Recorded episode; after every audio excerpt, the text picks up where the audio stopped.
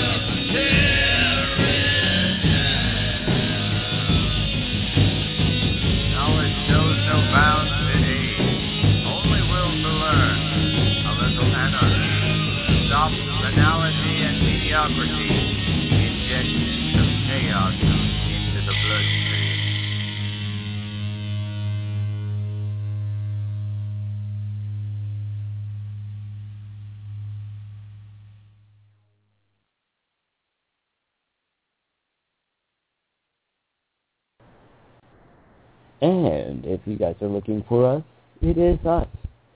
Welcome to Third Wave Radio, the podcast starts live 646-929-1480.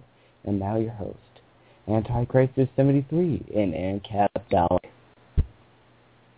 Yeah, keep, keep this conversation going. This is fascinating. Um, Shadow DXS and ANCAP Dalek talking about... Uh, uh, porting uh, Ubuntu onto uh, Windows 8.1, um, and Dalek, I forget what other operating system you have, um, and and how to go about that. And uh, quite frankly, I was about about to learn something. So, um, go ahead, Shadow. Well, uh, it's, it's Linux Mint is a bit more uh, user friendly in the regards of aesthetics go. It you can get the Mate version of it, and Mate is just a desktop environment that is kind of similar to how um, Windows does things with their taskbars and shit. So if you're wanting to get acquainted with Linux and not be too scared as to you know try to figure it out and click certain things and poke and prod and try to understand the OS, it might be a bit easier for you in your transition to Linux. Now, if you try Ubuntu, they're just going to throw their Unity um, desktop environment at you, and it's completely different from anything that you've ever used on Windows. So the transition may be a little rough, and you might have a lot more questions.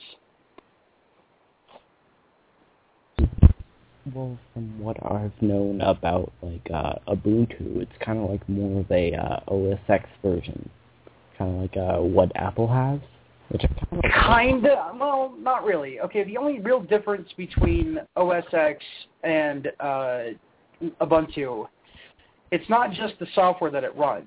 It's it has to do with their kernel, both of which are based off of Unix.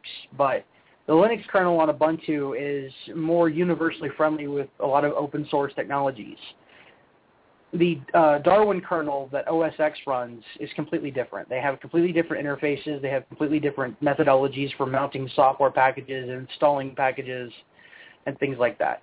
OS X is designed to be made for stupid people in mind, and Ubuntu tries to follow suit, making well, making their namesake something worthwhile because Ubuntu itself translates to be more human or to be human-like. But uh, if you're wanting to come from a transition of Windows, like Windows 7 or Windows 8, um, honestly, Linux Mint with Mate running on it would be a better solution for you because it'll give you, um, it'll still just, it'll be everything that Ubuntu is, but with an easier to use interface that will make things more, you know, easy to understand for you.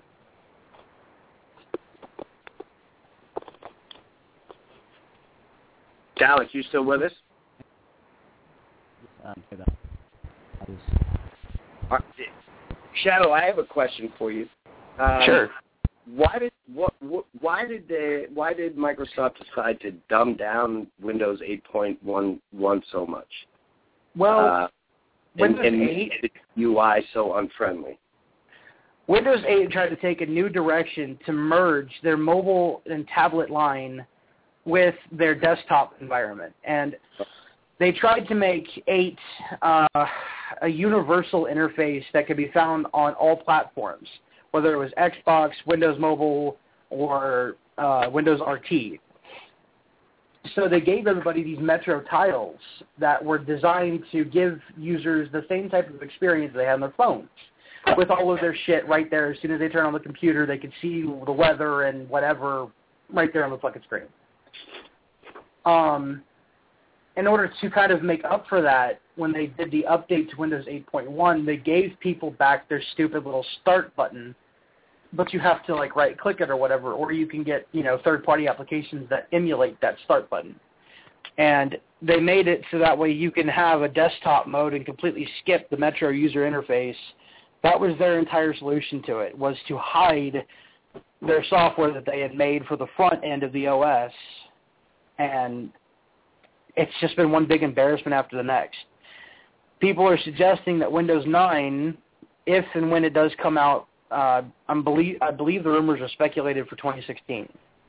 But when Windows 9 does come out, they're supposed to take it back to the traditional standard of what everybody's using, but with a Metro hybrid in some of the user part, or the user interface uh, parts.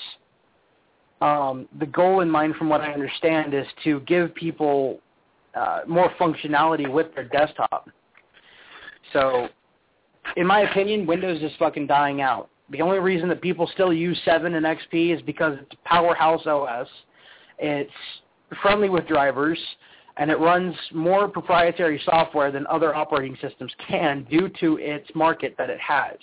Ah. However, the market for Windows is slowly shrinking as Linux is taking over and Apple is also growing. So more support for open platforms like Linux and uh, parts of OS X are starting to come out. You'll start to see that Steam, uh, the company, uh, the game platform from Valve, they um, they have been coming out with more Linux-friendly games such as Civilization 5 or Team Fortress 2, very popular titles as well due to the fact that they have their own Steam OS, which is based on Linux and sits on top of the Linux kernel.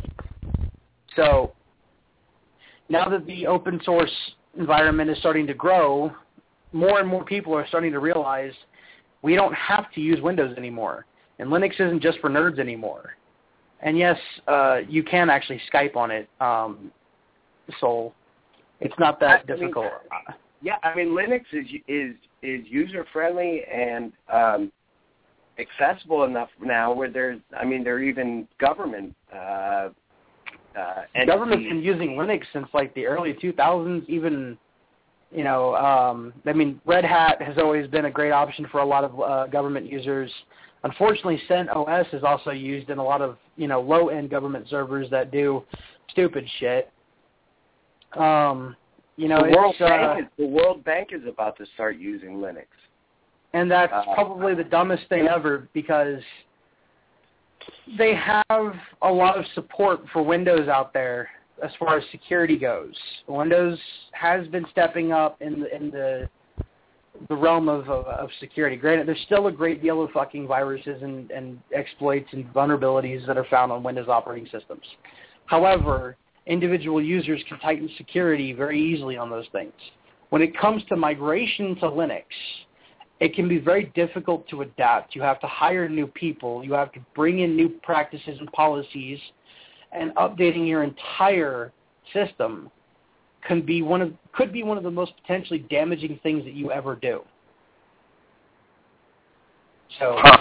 Boy, I wish we had had this conversation last week. That's I might have done that to. Uh, I, I was running, uh, and uh, sorry, this is a little dry, but I've actually won. I've been, I was running uh, Mountain Lion or whatever, and I have parallels. I switched um, to Mavericks, and then within two weeks, my shit just is done. It's finished. wow. And that, I, do you think upgrading might have just crashed my hard drive? Well, not necessarily. It sounds to me like your issue's software related, not hardware related. Yeah, and I, I don't mean to solicit you for uh, computer advice on the radio, um, but I, I no, no, it's, it's fine.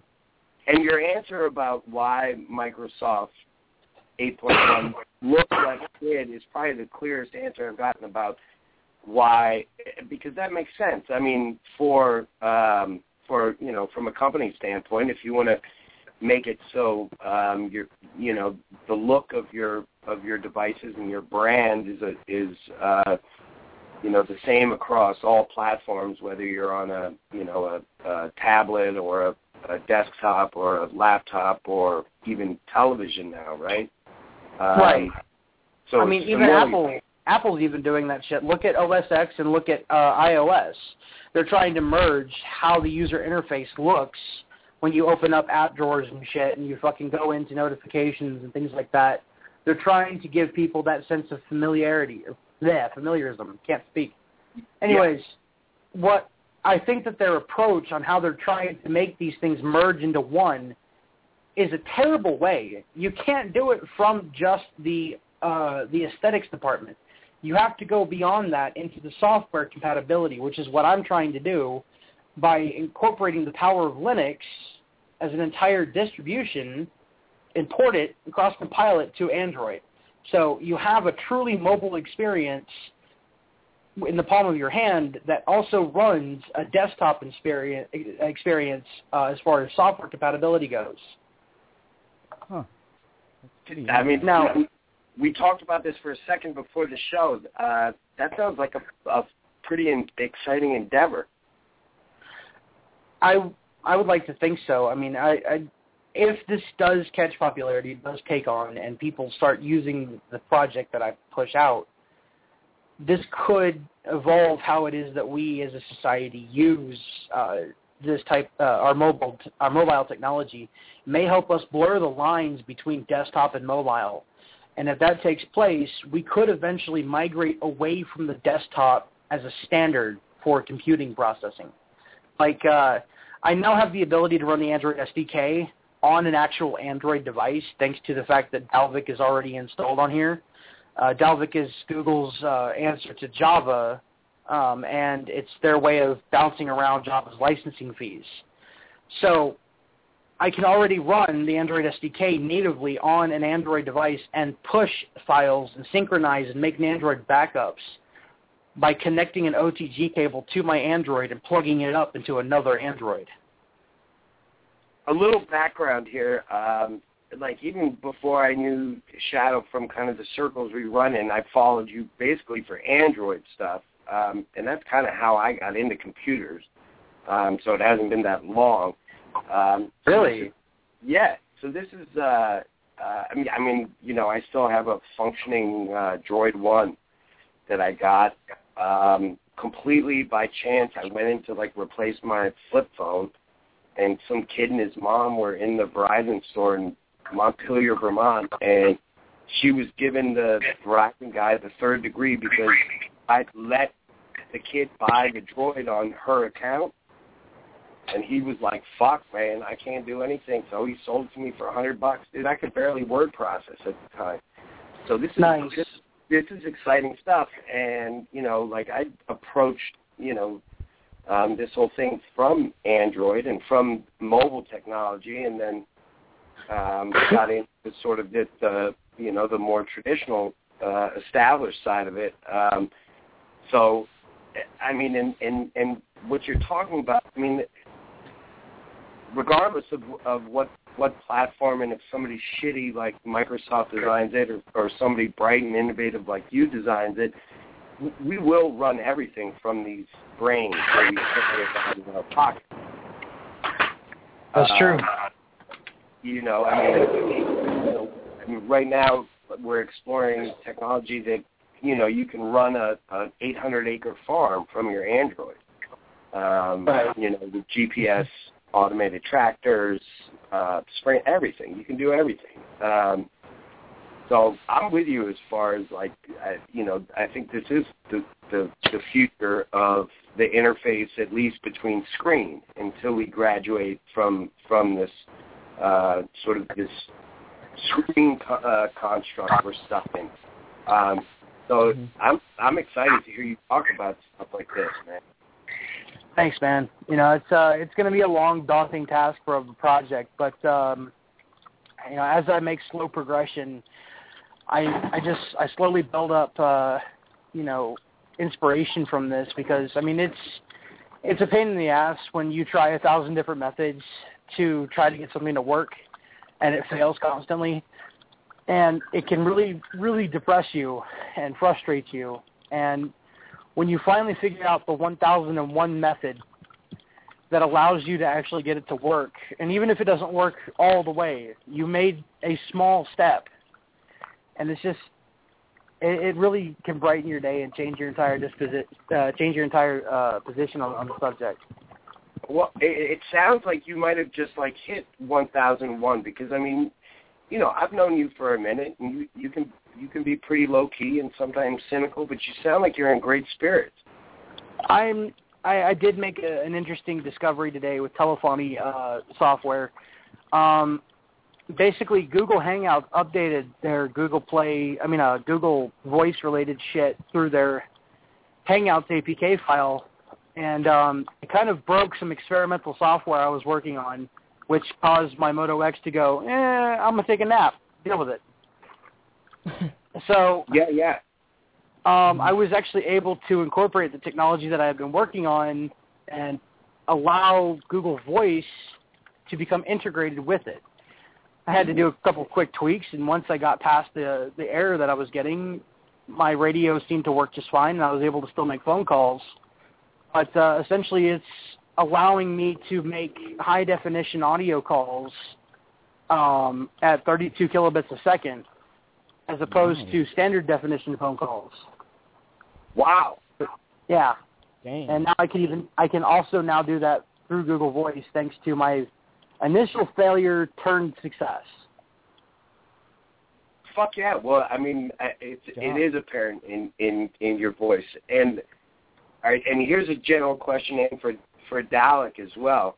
Um, Mhm. Like like I just said, like Shadow, you're a pretty mellow dude. Um, what you're what you're doing right now, you know, will require, um, um, you know, some um, publication or or like some sort of uh, you know angle where people know about what you're doing, what you're developing.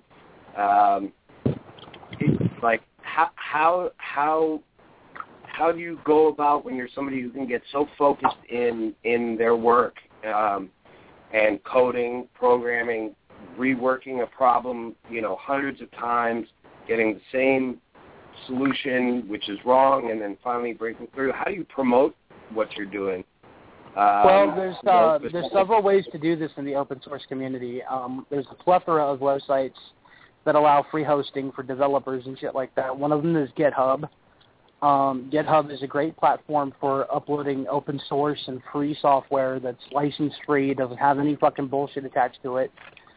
Um, when DarkSide and DarkSide CC are completed, and that's DarkSide cross compile, um, I will be uploading both uh, images to GitHub, as well as on my personal servers for darkside.net.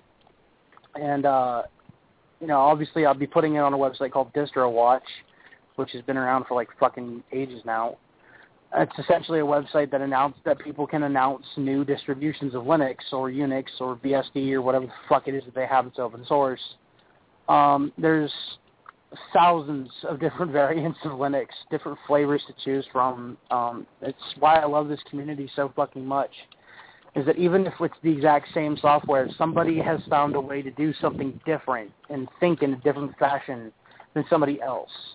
You know, there's there's not just one set way to solve problems, and the community, even though they can be assholes at times, they're really great for helping pull ideas together and troubleshooting things. I mean, you can take it to developing communities like XDA forums with your Android issues and say, look, I found this bug. I'm not sure what to do. Can anybody assist me? And people will point you in the right direction. People will help you out. People will get you started. So that way you can fix your own problems. You don't have to rely on a technician to go and unfuck something as small as the fact that you don't like the the interface of Twitter's uh, new updated version, so you want to roll back to a previous APK file or something small like that. Right. Exactly. I mean, it, and it it I, it is like Linux. It does. Um, you know, it's it is. I mean, it's it's bigger than um, just uh, you know a shell to run. It's bigger than software. Um, you know, you mentioned the open source community. Um, you know, and that's encouraging to me because I think that that open source probably will hopefully, I think if we have our way, be uh, you know a big part of how uh, um, good technology and, and good innovation comes forth. Um, and its track record is already starting to speak for itself. Um, the amount of iteration of of, of different um, versions of Linux and, and different ways you can port them in different shells. Um, yeah, man, it's it's a great it's a great community, and I kind of lurk on the side of it, um, you know, on Android forums and stuff like that. Um, you know, what here a specific question about Android that that some people um, may be asking because a lot of people ask me, and I really have no idea. Is um, a what is a ROM, um, and B what what do you use to flash ROMs? Do you use like a like Casual or what Casual or like Heimdall? Do you use your own your own software? Well, okay, first off, to answer the first part of your question, a ROM originally stands for uh, read-only memory. which is uh, essentially a, the Android operating system itself packed into something called a RAM disk. Separate images, like the boot image and, and various other images uh, that allow Android to be installed on a compatible device with either a locked or unlocked bootloader.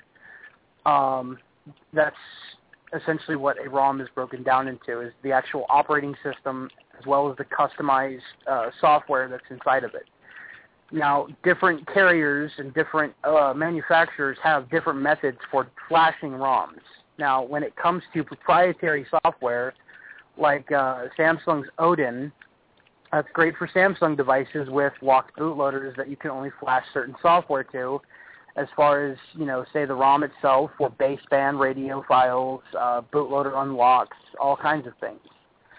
HTC um, doesn't necessarily have their own flashing software for all of their devices, but they do have a developer site where you can unlock the bootloader of certain things and use the Android SDK to open up the bootloader a bit further and gain something known as S-off, which unprotects the, uh, the actual kernel that's on uh, the device, like say the uh, HTC One XL or uh, the M7 or the M8, which are very popular devices. They're X brand, if you will, or Moto Ones, or excuse me, uh, HTC One. Um, as far as custom flashing goes, there's a few options that are out there. One, you have Clockwork Recovery Mod, which is a very popular and old method for flashing ROMs for the majority of Android devices out there. However, recently, within the past couple of years, we have had the pleasure of Team Win Recovery Project coming out, and that was a phenomenal breakthrough when it came for customization of flashing packages, including ROMs, or modifications and things like that to your Android device. Um, if you have root and you have an unlocked bootloader or something that you can, you know, if you have the ability to flash a custom recovery manager, that will greatly increase your chances of being able to install custom ROMs or modifications to your operating system. Now, the reason why you have to flash instead of just being able to install an APK file is again because of that RAM disk. It has to be unpacked, and the files have to be added, properly aligned, and they also have to uh, have their permissions set. And then the RAM disk gets packed up again, and then the operating system gets to boot. And once that takes place, it'll optimize the new files, or if it's a brand new ROM, it'll do its first uh, first time boot, and thus you'll be presented with a new modified version of your operating system. Dude, great answer. I I have a Samsung Note 2. It's rooted. Um, I had three or four full blown panic attacks. Uh, I got it pretty close to when it came out, um, and as you probably well know, uh, Samsung um, has the ability, and I think now it's a on the Note three and four, it's a read only uh, bootloader checker or whatever you call it. But if if you unlock that bootloader, um, Samsung was able to add um, an extra layer of security, I guess, to their phone or to their. What network. you're referring to is called Knox. It's Samsung Knox. And basically, it's got the ability to have a flash counter inside to see how many times you flashed uh, files to your phone unfortunately for Samsung, uh, hackers from the XDA community on XDAdevelopers.com found a way to bypass the Knox security and the flash counter that was on the Samsung Note uh, 3 and uh, the Samsung Galaxy S3 uh, that was recently released, as well as the Just- Note uh, Can I give the S, S4 and the S5. plug to uh, Adam Outler, who I'm, I'm sure you know. He came up. I think he he was the first one, at least for Verizon, because I'm on Verizon. He was the he was the one who came up with "No fuck you Verizon," which is what I finally used um, to flash my Samsung and get uh, a, a truly rooted, rooted phone without a locked bootloader. Um, and and I didn't mean to interrupt you, but uh, um, he's part of that XDA community, Adam Outler. Um, um, I, you know, I, I I don't know him, but I've followed him uh, on XDA. On you know, since he had uh, a Droid, and um, so he came up with this program Casual um, that uh, capital C A S U A L, and if you have a Samsung three or four, I think it still works. Shadow, uh, correct me if I'm wrong. Um, to unlock your bootloader and and root it. Um, Probably for the Samsung uh, Galaxy S4 and the Note 3, that may still work so long as the device is not on AT&T or Verizon. Um, if you guys want some friendly advice about American uh, cell companies, um, the best ones out there to go for um, may not be the ones that advertise the most. If you're able to get your hands on a T-Mobile device or a GSM Unlocked device, go with that route. AT&T and Verizon specifically have been going out of their way to lock down these bootloaders. I know with the Samsung Galaxy S4 on AT&T, if you have the the last three digits of your baseband read MF3 or MB3 and MF3, those are both Verizon and AT&T's uh, bootloaders that are locked indefinitely. Nobody they have a bounty on XDA that if you can get them unlocked, you'll get money. Nobody has been able to claim it that I know of. Um, somebody did find a patch for one of the older versions, and it was called, I think, the Loki patch. Um, that was great for a lot of the people who used it, but you want to stay away from Samsung and Motorola and HTC products on Verizon and uh, AT&T specifically. If you have the Dude, ability is, to, that is such great information right there. Um, Dalek, if you, if you can tweet right now, uh, get the last three numbers of the, of the of the product code that he just um, read. Because if you're an Android uh, guy and you're looking for or girl and you're looking for a new phone, um, stay away from AT and T and definitely stay away from Verizon. How do how so do Samsung and AT and T and Verizon work together to add these like redundant, you know, uh, boot unlocker counters? Like how does Well, that work? Here's here's the thing. Samsung was approached by both AT&T and Verizon saying that they wanted to ensure that their customers were able to have uh, a genuine experience with their devices, and they wanted to make sure that they weren't getting tampered with, so that way people weren't coming up to customer support all the time trying to get support for these tampered devices. Right. So they tried they tried to play this card off as uh, well. You know, people are, are damaging their phones. We want to prevent them from doing that. Can we lock them out? And Samsung said, sure, we can keep the bootloaders locked for you. And AT&T and Verizon went, you know what? As somebody who works closely with the National Security Agency, this sounds like a fantastic idea. Definitely.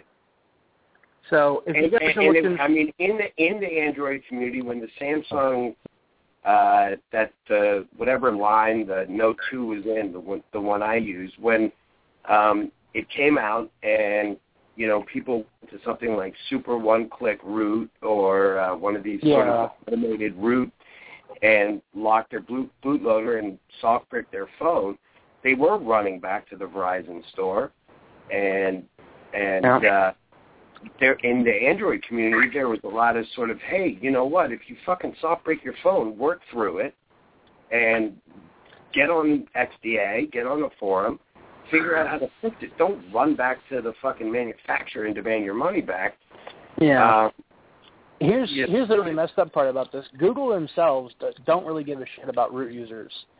I mean, in fact, they uh, they now have uh, AOSP ROMs out there that have uh, the functionality to toggle root. It's only on some devices, but it's uh, it's Google's way of saying we don't really care about modifications. This is a vanilla operating system experience.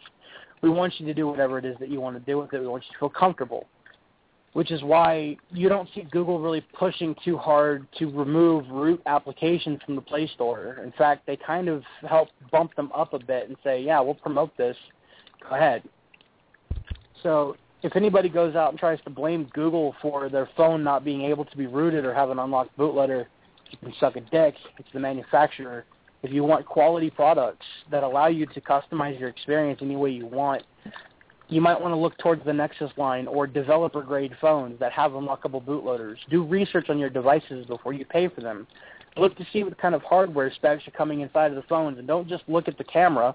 Go into the internals and see how much RAM the thing has, what type of processor it has. Do research. Try to understand the in, the ins and out of your device before you make an investment so powerful behind like a phone. And, and, and it is. I mean, it really. I mean, that's a well said, and I, I couldn't agree more. And it, I mean, it it really is. I mean, I hate to be sound like I'm I'm, you know, sort of proselytizing um, a, a brand, but it is an investment. Um, and if if you you work in um, an industry where you know you need to be able to communicate quickly and concisely, and uh, find you know find things that that you don't have at the top of your head quickly, then then you should research it. What what what is what is going on with uh, the iPhone iPhone platform? Holy Uh, shit! Oh my god. Okay. New big one. Okay. iPhone's release this year was, uh, in my opinion, an astronomical failure on their part. And here's why I say this. Steve Jobs absolutely hated the idea of bigger phones. He thought that they were just a gimmick and they were asinine. And the one thing that iPhone had was a uniform design and they made slow increment, uh, increasing sizes throughout each generation of the device. They originally focused on speed and functionality and longevity of battery. That was their main three things that they were working on. But as the market started to expand and grow and bigger devices came out, 1080p resolution, 2K resolution, uh, 4G LTE started to roll out, NFC capabilities started to roll out. Apple fell behind the ball. They weren't being as innovative as they wanted to be, and they weren't number one anymore. When Android took over 80% of the global market spectrum, Apple went, well, fuck, this is a Microsoft all over again. So when they released the iPhone 6 and the iPhone 6 Plus, they essentially said, all right, here's what you get. Touch ID is in both of the devices. You get a bigger display. One is the size of an Nexus 4. The other one's the size of a Samsung Galaxy Note 2. They both have NFC. They still have LTE.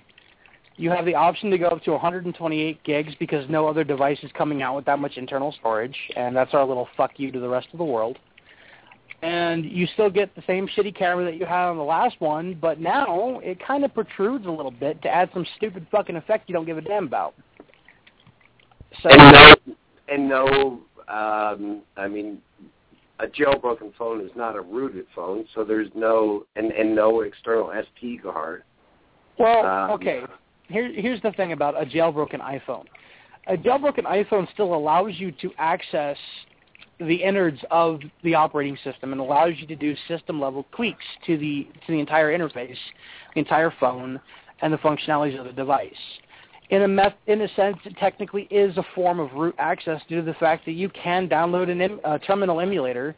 You can call upon the root shell by typing in the root user is root and the password is Alpine. You have complete access to the entire phone. So in a sense, yes, jailbreaking is actually a method of rooting. You mentioned T-Mobile earlier, um, so you can buy a U.S. T-Mobile phone, and um, it's locked for 30 days. And then after 30 days, you can pay T-Mobile to unlock it, and it's global, and you can use it in Europe, Asia. Um, Well, that used to be the case. Um, That the truth of the matter okay. is, the truth of the matter is, you can purchase any phone that you want. You don't have to necessarily go through the the company that provides service to it to get it unlocked. You can go to third-party vendors and give them the IMEI number of the device and pay 15 bucks or so, and within anywhere from five minutes to 24 hours, they will have an unlock code for you. You just slap in a, a foreign SIM card, hit the fucking code, and bam, you're done. Um, T-Mobile is great for keeping their devices open as far as allowing people to uh, have unlockable bootloaders and shit. For example, the Moto X, if you purchase it from AT&T or Verizon, the bootloader is locked. However, with every other carrier around the world, it's unlocked. And it has the ability to be fully unlocked via the customer by going to their, de- their dev site, getting a simple token, using the Android SDK to flash the token to the phone and allow the OEM unlock command to be succeeded. And if you want that feature on AT&T or Verizon, you have to pay an additional hundred dollars or so to get what's called the developer edition of the device. Ah. So T-Mobile flat out said, we don't give a shit. If you want to root your phones, root your phones. You want to unlock the bootloaders, that's your fucking problem. If you're smart enough to do it, you should be smart enough to fix it when it messes up. Yeah. But why why I like T-Mobile so much isn't just because I get decent coverage in Tucson. This company is trying to break down the barriers of carriers in a sense. They have essentially said, "Fuck it, we don't care about contracts anymore. If you want service, pay us fucking money. And you can have service.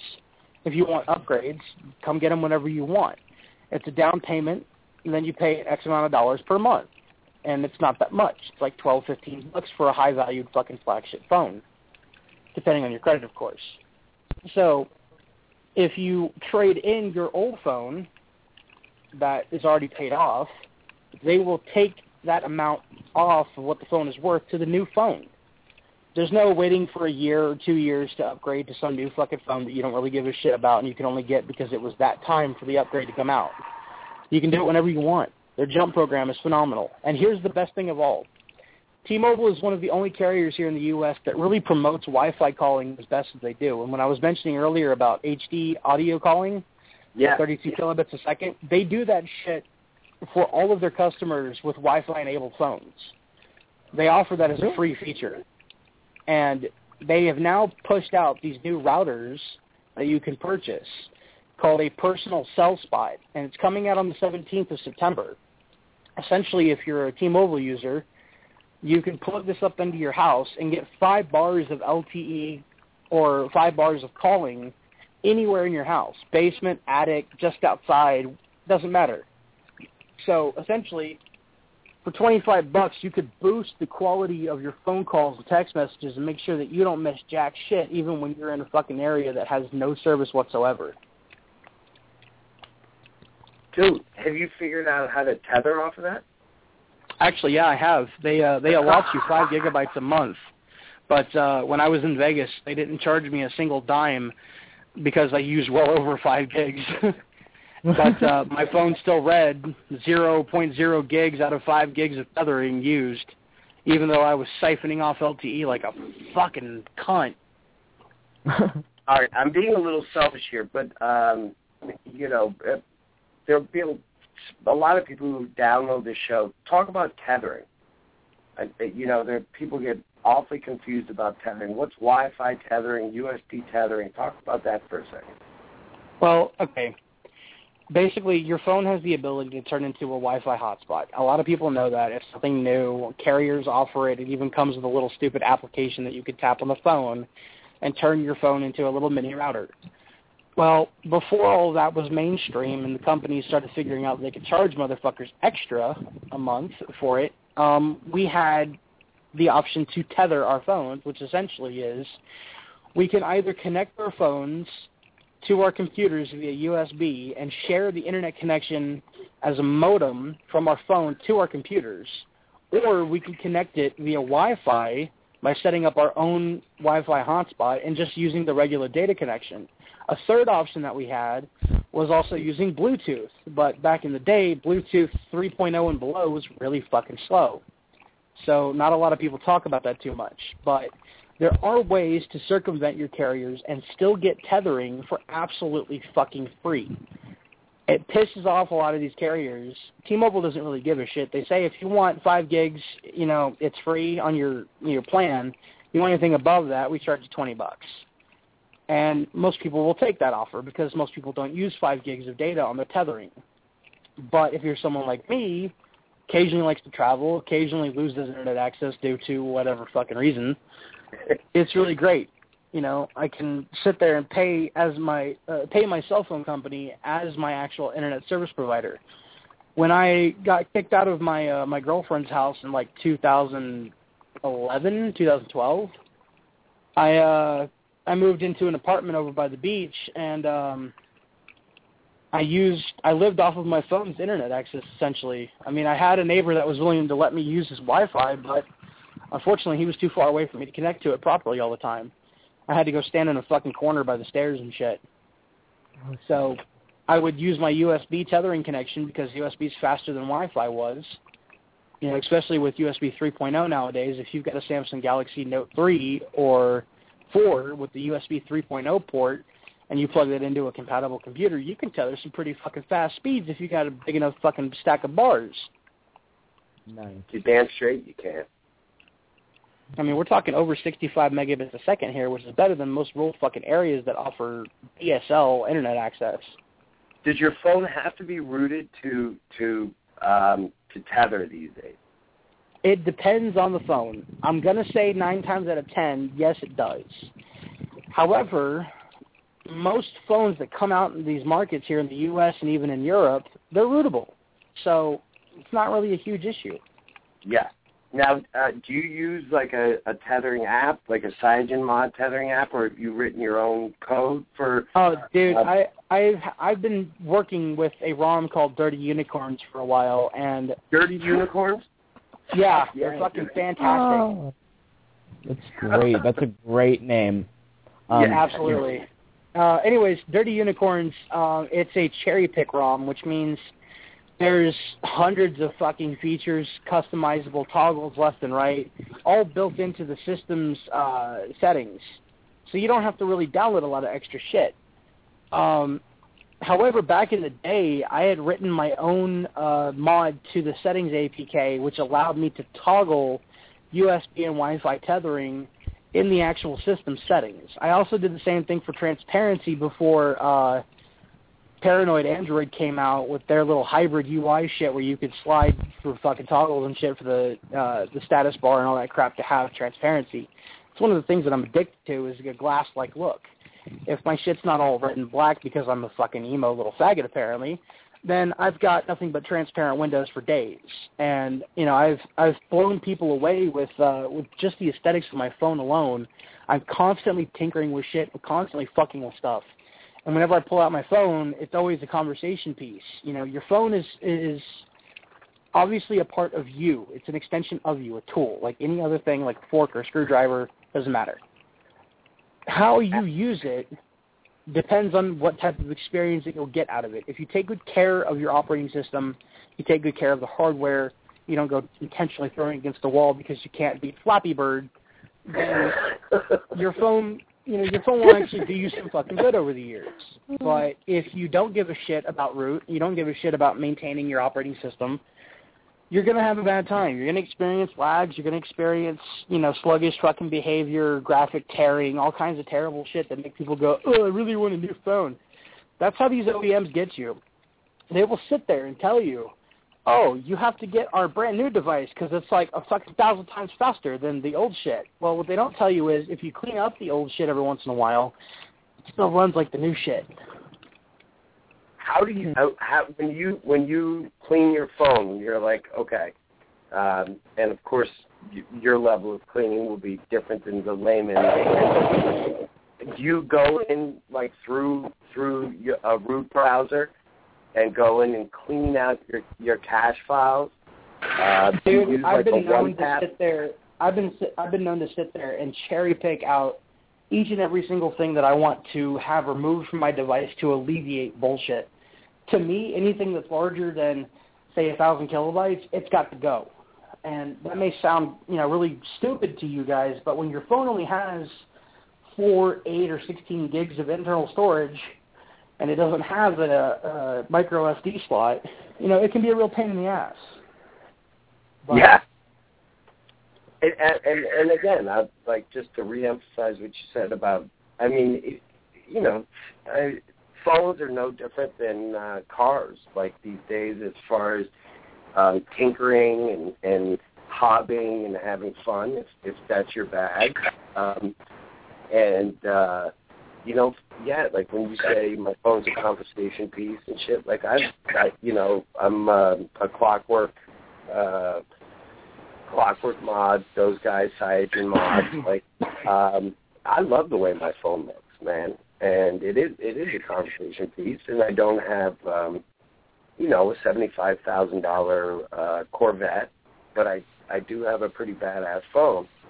Um, and I think that I think that's cool. You recognize that, and uh, quite frankly, I don't think I make any any uh, uh, bones about the fact I'm a little absent-minded, and uh, you know this this thing is uh, my brain. I've embraced I've embraced the singularity.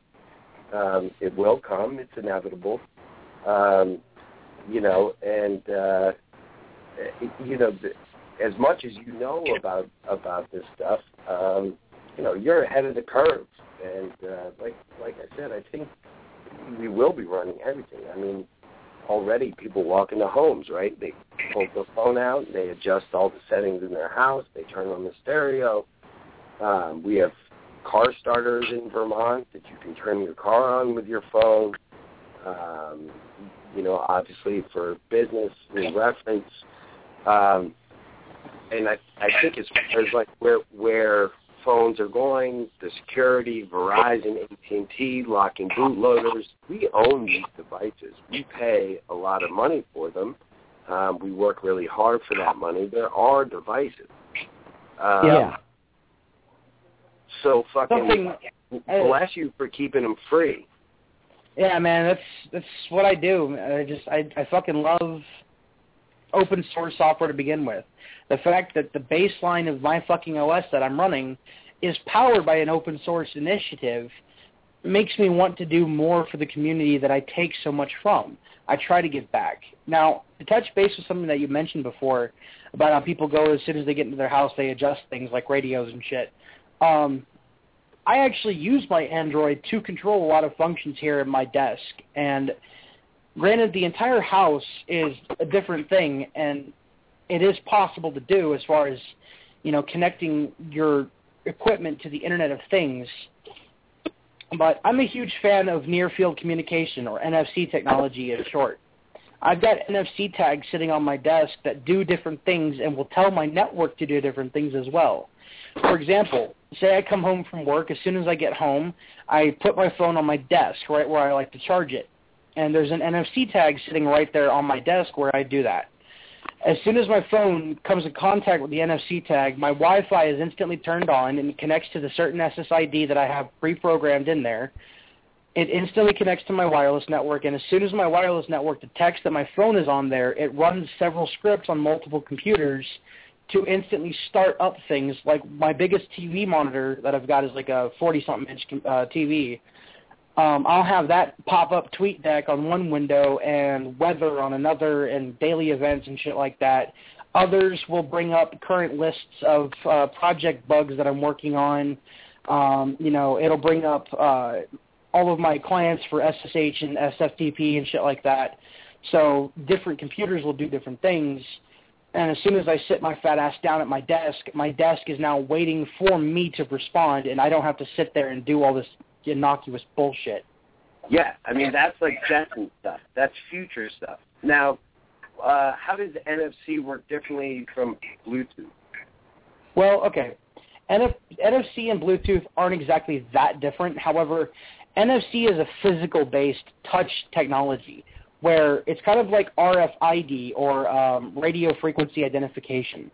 Essentially, you have a magnetic strip that is encoded with uh, with data, and you take your antenna on your phone, which is essentially located in the back of most devices, or if you're an Apple fag, it's now located at the top of your fucking device because Apple's just got to be fucking different, fucking faggots. but essentially, when an NFC tag is detected on a phone, the phone can be pre-programmed through either third-party software or the Android's operating system to do certain tasks. You can make you can actually get blank NFC tags off the internet. They're pretty fucking excuse me, they're pretty fucking cheap. And you can program these tags and write data to the tags that tell it to do shit. And in combination with root-based programs like Tasker, you can code custom events line by line as to what the fuck it's supposed to do. You can pre-program and assign activities and tell your phone, hey, this NFC tag just touched my ass.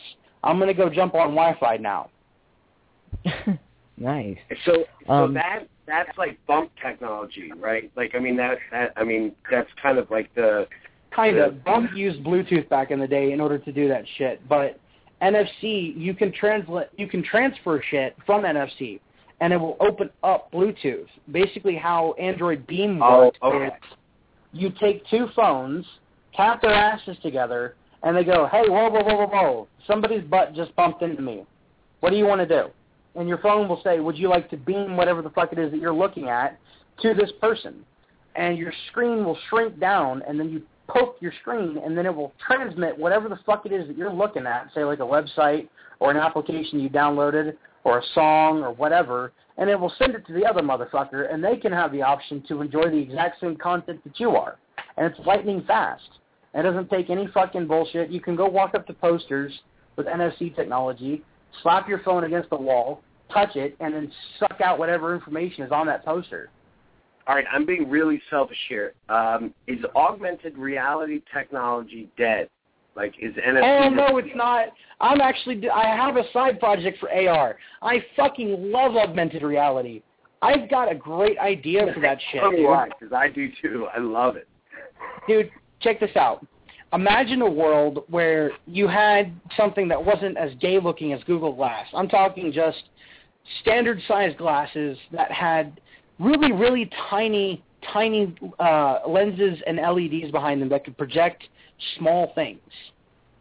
And imagine that type of technology in your car's windshield and shit. Imagine driving down the road and you've got cameras in the front of your car that are constantly looking for certain tags like QR codes or certain shapes or whatever.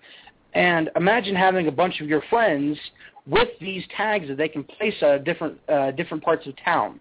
Drive through the town, you pick up a tag, and your windshield starts displaying shit that says things like, "Hey, there's a party over at Tim's house at eight o'clock. Um, if you want to go, just text this," and then have your I- phone pick pick up on that kind of information and pre-type in the text, yay or nay. I, dude, I'd buy that. I, I, you know, I I make no bones about parting. I would buy that. That is genius. That would be You great know, I mean, for. it's- Uh, I love I love augmented reality too. I mean, you know, where I live up in the hills and stuff, it's not so useful. But when I go to the city, I actually use it. If you guys ever get the chance, if you have a Nintendo, I think 3DS or a PlayStation Vita, play with the augmented cards that they give you. They are fucking awesome games. I mean, I have a PS Vita, and I think I know, um, Dalek, you've got a, a Vita, right? yeah, I got a Vita 2000. Uh, I actually Yeah. do play with the AR cards. They're fucking awesome games, aren't they? You get to use your own They are. fucking reality, and you get to interact with the world in a much more different fucking way. That's the only way I've ever seen a table, uh, a fucking coffee table, be that fucking interesting in my life, is when I put that soccer card game down and fucking did the stupid scan and went through the fucking bullshit to go through it. And then this fucking soccer stadium comes up out of nowhere, and I'm able to interact with these little faggots everywhere I go. That shit was fucking awesome. Dude, that is so fucking cool. So well, wait, what what system are you guys talking about? PlayStation and Vita? Yeah, PS Vita and Nintendo 3DS. They Okay. both use augmented reality uh, video games. And I Wow. want to see more developers come out with augmented technology because everybody's kind of doing this whole fucking, oh, let's do, uh, you know, what Oculus Rift is doing and bring back virtual reality. Fuck virtual reality. I want to see the same tree that I'm used to fucking seeing, so that way I don't walk around a blind room looking like I'm a fucking brain dead zombie. I want to see my reality with explosions and aliens and fucking women making out with each other right in front of each other and shit. Exactly. That's great. Yeah. That is That's fucking beautiful. awesome shit right there.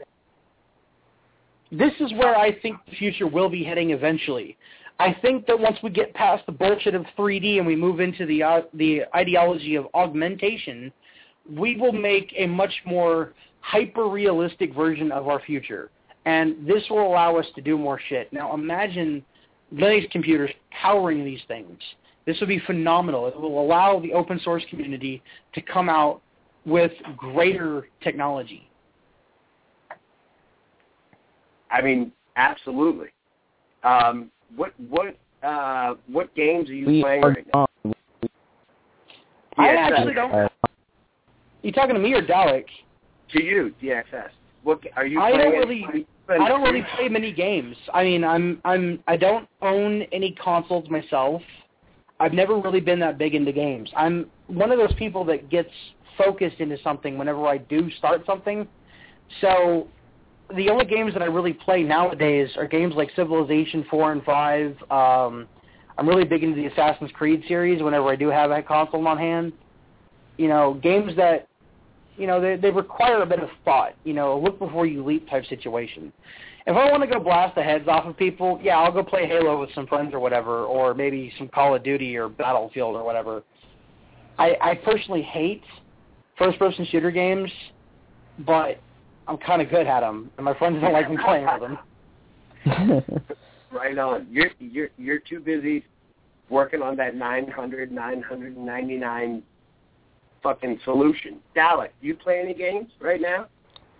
Um, at the moment, I'm playing Borderlands 2. Um, I'm also doing like the augmented reality.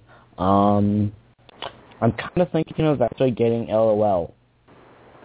That would be a League of little bit What was the It's, la- uh, what LOL?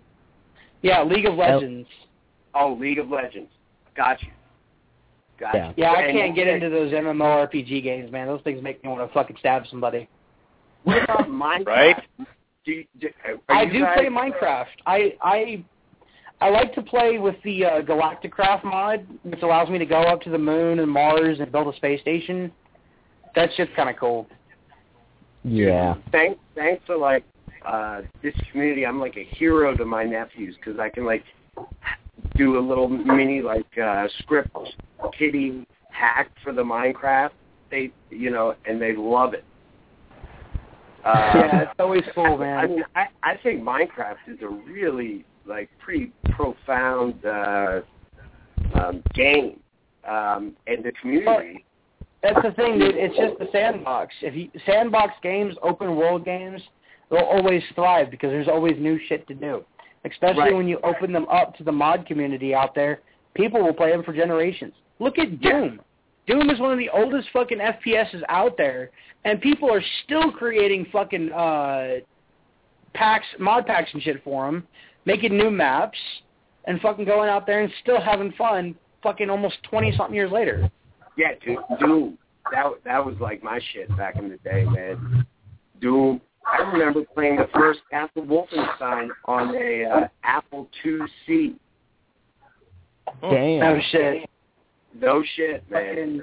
I I'll, I will admit this. I'm also still playing Pokemon, uh, classic Pokemon games for like Game Boy Color and shit. What the fuck? I uh, I actually have a, I have have a uh, absolutely no idea how Pokemon works. Oh dude, What? it's just a okay. It's an RPG game. You're a little character. You walk around, you talk to everybody, and you get into fights with other trainers and wild creatures. And just like Final Fantasy, you get into a battle and you have to fucking douche it out with some fucking asshole. And if you win, you get money, and if you don't, you get sent all the way back to the previous fucking town you were in. Anyways, there's like cards? What what about all the like the Pokemon cards and stuff? Was that just like an offshoot of the actual game? buzz because they basically were trying to promote sales and shit. And you know what? The shit fucking exploded like wildfire. Oh man, I mean, when they great. I mean, when they first came out with the original 151 Pokemon, everybody's looking at this shit going, "What the fuck? I can't fucking keep up with all this." But they did. They fucking with the promotions of the card games, the video games, and the anime series, the shit went nuts. It still is. Hey, am I am I live? I mean, it's it's still going Yeah, hard. you've always been live for a long time, dude. Okay. Well, I, I knew I was live a while ago. I didn't know if you turned me off after that because I really didn't have anything to add for a long fucking time. Dino, But what games are What's you up? playing? Guitar Um, Hero. no, fuck no, dude. I don't even play guitar. I'm a keyboard player, dude. They don't have keyboard fucking hero or Keytar Hero. Could you imagine if they made a game Keytar Hero? They do. Dude. It's really shitty. They actually have a piano game for a keyboard. It's actually not that bad. Really? Do you have to play Yeah. real piano or no? yeah, it's, because, it's like, actually like a full out fucking piano and shit, and the bars will come down. It's like however many keys are on a standard keyboard, uh, you know, an actual piano, and some of these people are fucking insane. All right, this, well, hell, that that'd be the thing to do. is about to take a life of its own. I, I just want to make one comment uh, for the last hour of the show, um, and then let's just let Pokemon? chaos reign. Um, but you know, Shadow, like a lot of what you're talking about, um, um, and, and I'll get existential for a moment here. Um, and uh, Dalek, you alluded to it as well, is uh, sort of this this um, refinding of uh, working with our hands and and uh, making things um, and and making solutions to problems without it going outside of our own uh, you know little community or whether that's just your mind or or bigger than that.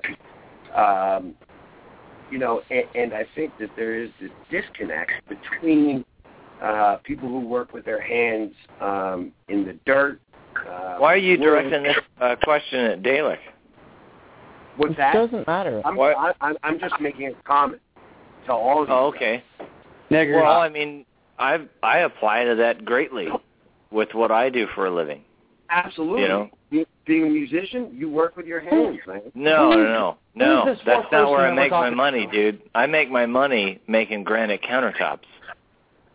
I take pieces of earth out of a mountain, and then I shape it into a form that fits into somebody's kitchen with walls that are not square, that are all fucked up because contractors are half drunk when they fucking install the walls. You know, so, and I'm the guy coming in trying to put a piece of rock inside of this place, and I get it to work.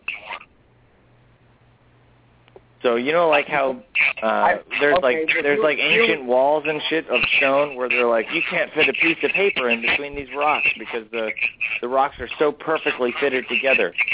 Yeah, it's not that hard to do when you know I what mean, you're doing. So, so again, we're in serendipity. You, you, you're like reinforcing my point. Like this move back to working with your hands, creating solutions for yourself, whether that's fitting um, a 1,500 pound granite uh, island countertop in some rich dickhead's house, or it's de- We've done that. designing a workaround for um, Samsung who locked their bootloader.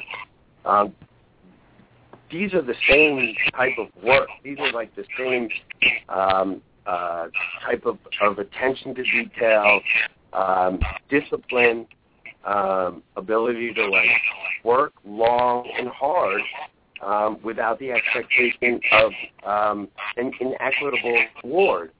Um, you know, and and I'm I'm I'm done proselytizing off my soapbox, but uh, you know, Something fucking something keep, to- keep cutting those countertops and uh, DXS, keep fucking keeping our our shit free, man.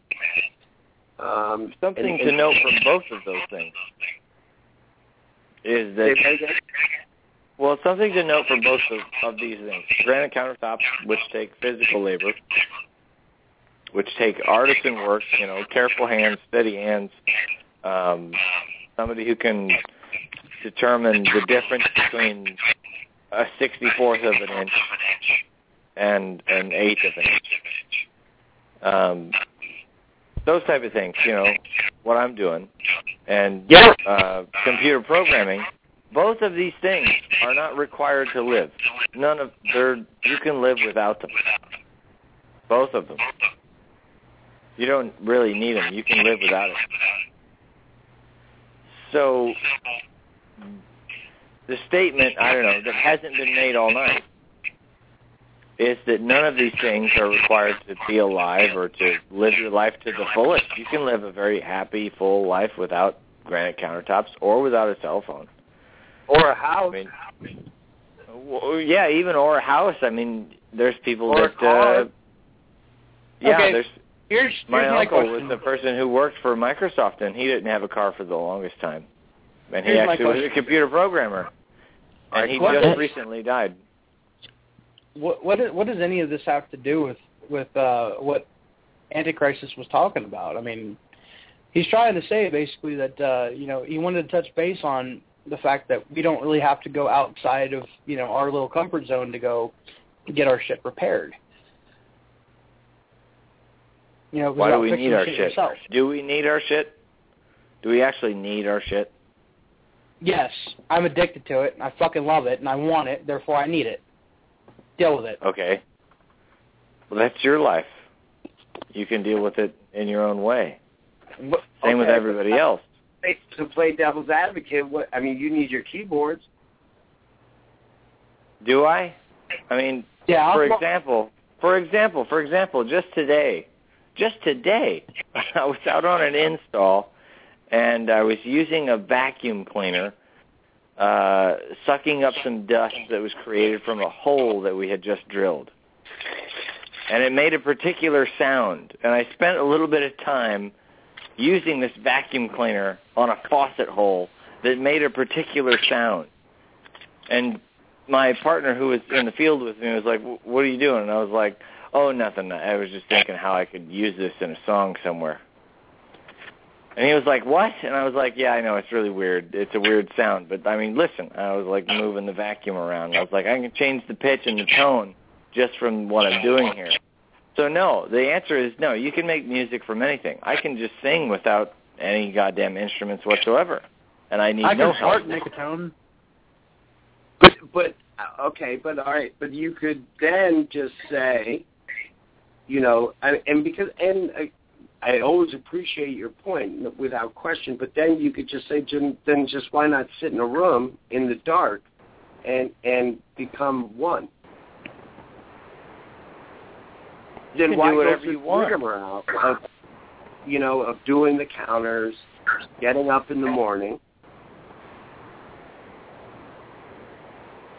the point to life is really more about whatever whatever gratification you get out of it. I mean, Okay. you if, it's your life, and and you only get the kind of gratification that you feel. And if you live your life without um, feeling any gratification, you're doing it wrong, and you should change something in your life uh, that But- gets you to the point where you're like, like like people say all the time, if you wouldn't do your job for free, you shouldn't do it. Okay, but don't you think that that part of the gratification of life that has uh, been tried, that people have tried to take away from us, is um, the satisfaction that comes from self-reliance, um, and and part of being self-reliant is being able to figure out your problems, um, whether they be you know with uh, a carburetor, um, a vacuum that you're trying to get the right pitch out of um, you know, or, or or a code, a program. Well, that, that kind of goes back to what we were talking about with Uber on uh, which Glenn's going to get pissed that we're bringing Uber up again. But whatever, Glenn, you know, settle down. Um, but like back with Uber, what we talked about on uh, Sidetracked like an hour and a half ago, um, that was a solution, and it's a big solution to a lot of problems, especially in big cities. You know, it, it cuts down the traffic, it cuts down, uh, you know, smog emissions, which everybody would be happy with. Who who the fuck on earth would not be happy with like if you said, "Hey, this is going to cut down on 40% of taxi smog." All right, who who on earth would go, "No, I don't want that. I want the taxi smog. Please let me have the taxi smog. I want the taxis to you're going to cut down 40% on taxis emitting fucking uh, emissions into the air. Now, they're all everybody on earth is going to say, "No, that sounds great. That's a great idea. You just invented something amazing." Yeah, I mean, you you said on on Blue Vinyl Radio, fucking Uber is a win-win. How could they possibly, in California of all states, propose to out outlaw it? Um, Shadow, Uber is cell phone based, absolute GPS cell phone based um, technology. Um, they're trying to outlaw it. Um, have you ever used Uber? Yeah, I've used both Uber and Lyft. I love them. How was it using Uber? What was it? What was your experience? Can you go through it with us? Yeah, it's real simple. I go, hmm, I'm high. I got the munchies. I want to go somewhere. Fuck, I don't have Right. a car. So I pull out my fucking phone. I tap on an icon. I say, give me a ride. And he goes, okay. And then it tells me, hey, your ride's here, sir. I go outside. I get in the car. I tell this strange person, hey, I want to go here for food.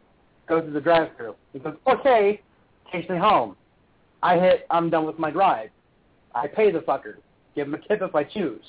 Go home. Eat munchies. Great day ever.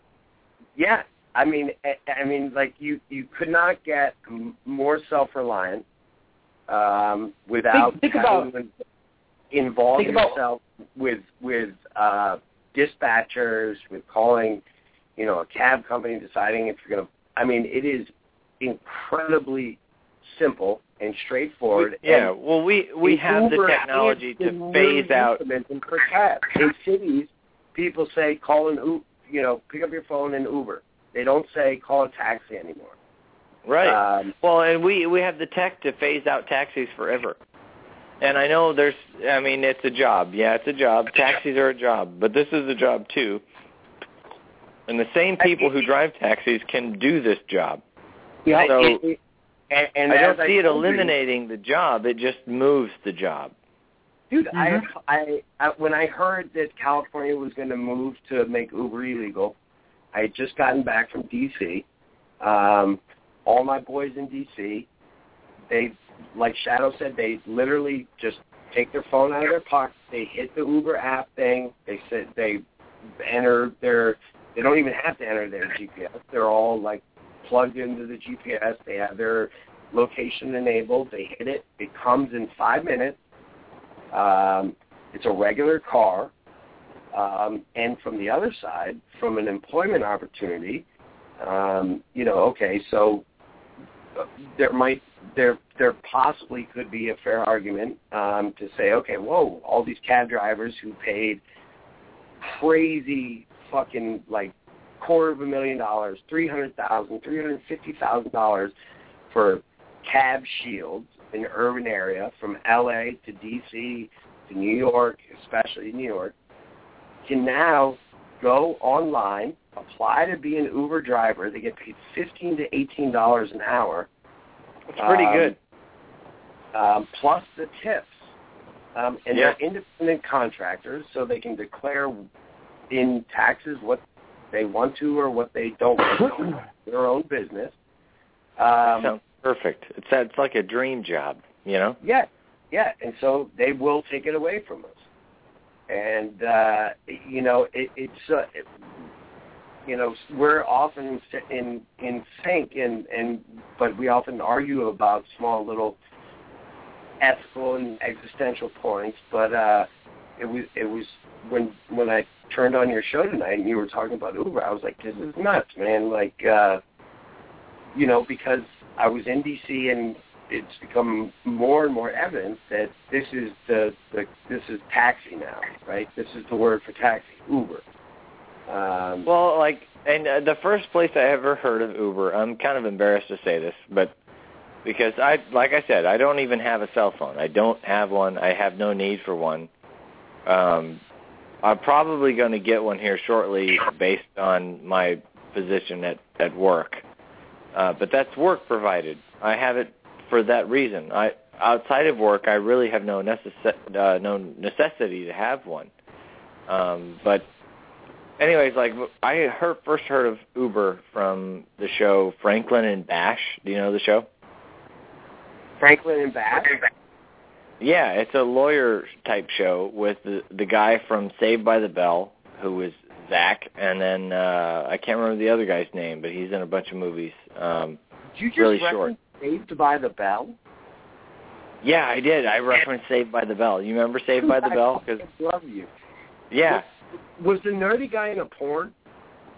Yep. I don't know. Was he? This is the first I've heard of that. When you said that, no, I don't know this. Because Yeah, Zach was like the Zach was like the popular dude, and then he had that nerdy Correct. friend with like the afro Dude, and, and guys, Street. check this out. Streets. How many of y'all remember? How many of y'all remember the Mighty Morphin Power Rangers? Yeah, I I, was there, dude. Morphin I was there when it was first the Red invented. Ranger. The Red Ranger is in gay porn. let me be the first. To, uh, surprise well, let me be the first to say in this conversation that that's not very surprising at all, No, it's not. But fuck your childhood is my point. right? right, exactly. It's all It kind of doesn't because you know I kind of felt that way the whole time. I was like, there's something about him. He's not legitimate. I don't know what it is, but he's the red not one, legitimate. And besides, I mean, really, the Power Rangers is, well, I hate to say it, pretty gay. Yeah, they were Right? Yeah, not to not to you know play into that stereotypical calling things gay thing, but yeah, Power Rangers are kind of gay. Well, they, I mean, they did wear spandex, right? Yeah. And Yep. If you wear spandex, No, you- no, those were called their power suits, and they had, they did the power suit thing. Fuck yeah, shut now up. wait a minute. Like, so I first heard of Uber on that show though, Franklin and Bash, where uh fucking uh, I don't know his real. I don't even know his real name. I was gonna say Zack Snyder. That's his name on Saved by the Bell, I think. but like, he's on the show, Franklin and Bash, right? He's a lawyer, and they defended a guy who got in trouble because um, he was an Uber driver, and the person he was transporting was committing crimes, like at each location that she was going to. So he was like driving her around, and at each stop, she was like stealing a lot of shit that was really expensive, and so they indicted both of them and said like he was in cahoots with them. And it was pretty hard to prove like that he wasn't. I mean, it comes down to a, it comes down to a jury of your peers. There's no way else to prove it other than saying like, I mean, did was, people actually was believe the, it? This was the u- the the passenger committing crimes, right? Yeah, So in in in this whole California thing, you will hear about something that happened in DC where an Uber driver was was robbing banks on his on his pickups, and he robbed like three in a week, and on the third one, uh, he started getting tailed by cops, and he had like two hipsters, you know, a couple in the back, and my man um, maintained his composure, maintained all traffic laws while the cops are behind him, lights on, and his passengers are starting to question his uh, authenticity legitimacy as a driver, and he just kept on, and he got them all the way home, and then was arrested, tased, thrown down on the cement, and arrested. But he got his fare home. So don't let them spin that that what happened in D.C. the wrong way with this Uber thing in California. But that's right. a, that Eh, is well, a, and anybody listening, you know, the the point is that pop culture is going to paint it a certain way, and Yeah. don't don't listen to it. And I think everybody should be that way. Eh, Nobody should listen to pop culture. Pop pop culture is not pop culture anymore. Pop culture is now government designated culture. You forgot It's about the so- private sector. What private sector? Yes, The there private is sector that makes all the monies. If they're incorporated, it's not private at all. Well, in Shadow, what I thought you meant with the private sector was like your sector, like you know what you're Yeah. working on. You're your more peers, private than your colleagues. anybody We don't not have pop incorporated. culture. We have social media, and we take our fucking voice out there, and then people go, "Oh, you're a troll. You're an asshole." So that's always fun. Well, anything that's incorporated, though, uh, by law, and a, a corporation is a person. It's a human entity, and that's how it's viewed in the court. I, I completely, I understand that, but I personally disagree with that a hundred percent. Oh, I it has no companies should be it has no vote. ifs, ands, or buts about agreement or not. This is how our government operates from day one. This is how it was Well, from 1776 on. We've had corporate law, and I'm not saying it's a good thing. I'm saying the whole time this has been the shittiest government ever invented, and we've Well, never had it right. To Uh, a degree, what- there are things that were, were never perfect when they were made, but our government, our constitution at least, has one of the greatest abilities in the world. It has the ability to be amended. And If you get the right people in, then you if, can't do if that you now. do, yes, that is the caveat. You have to get the person behind the lawmaking decisions who's actually for the people and not for corporations, not for big military industrial complex, not for social justice movements and shit like that. You know, if you can get somebody who genuinely gives a flying fuck about legacy and the powerful legacy that we have the opportunity to leave behind, then you have the opportunity to pave the way for a brighter future. But then you've got all of the obstacles. There's there's numerous obstacles because first off, we have a multi-powers um, system. You know, like it's supposed to be checks and balances. The truth is, it's not checks and balances. It's multi-powers. It helps keep the people out of government, and it, it's painted as, hey, this is so that this system can't fuck up the other system and everything's okay. But the truth is, no, it just keeps everybody out and we don't get to choose everything. We think, oh, we're like democratic, and I don't know where the fuck people get off thinking we're democratic. We're nowhere near democratic. No, we're a we republic. elect, we yeah, we're a republic. We elect certain people, but we got no fucking say in all the other branches. The, uh, you the word you and- were originally looking for, by the way, was democracy. Yeah, well, that's what we're not. Exactly. We're not. And Yeah, actually, we're not a demo. And like even a democracy is horrible. The- A democracy is not good anyways because then it's just 51% can fuck over the 49%. And how is that Exactly. morally conscionable? It's not. Well, this is how I like to explain to children the difference between a republic and a democracy. Imagine the Old West. You have, say, uh, a murderer has killed someone, and you gather a posse to go hang this motherfucker. In a democracy, if everybody votes and the majority wins, this motherfucker does not see his day in court. He gets hung right then and there on the spot. In a Why not unanimous though? even or, it doesn't matter. It does Um, though. I think it does. if it's unanimous, then it's unanimous. But even if one person says, "I don't think that this person should be hanged. I think he should be taken to court," Well, then you, no, you should talk about it. Why does that guy think he shouldn't be ha- hung? Is he just being an asshole, right? or does would, he actually have a valid reason? You should listen to him. well, you you would think that would be how most people would react. However, most people are so quick to go, "Well, it's you know majority rules or it's unanimous," and they just go ahead and do it. But here in the republic. It's like having that exact same posse, but also bringing a sheriff with you that says, "All right, I know you guys really want to hang this motherfucker, but we got rules in place that says that we still got to take his ass to court and make him do, you know, have him tried by his peers. So let's go bring his ass over. And that's how we're going to handle it. Deal with it. You don't like it, you can shoot me. Well, you can't shoot him. I mean, if you shoot him, then I'm talking about You're- old West laws, man. They they did shit. Yeah, yeah. back. No, I, I- and you alluded to to like a great um, analogy to uh, to a republic, um, which is essentially the rule of of lynch mob. Um, Exactly. I I, I don't And- agree with either model, democracy or republic. They No, both I know. of them. You're, you know, you you're an anarchist. Um, Yeah. In in in in the pure sense of the word.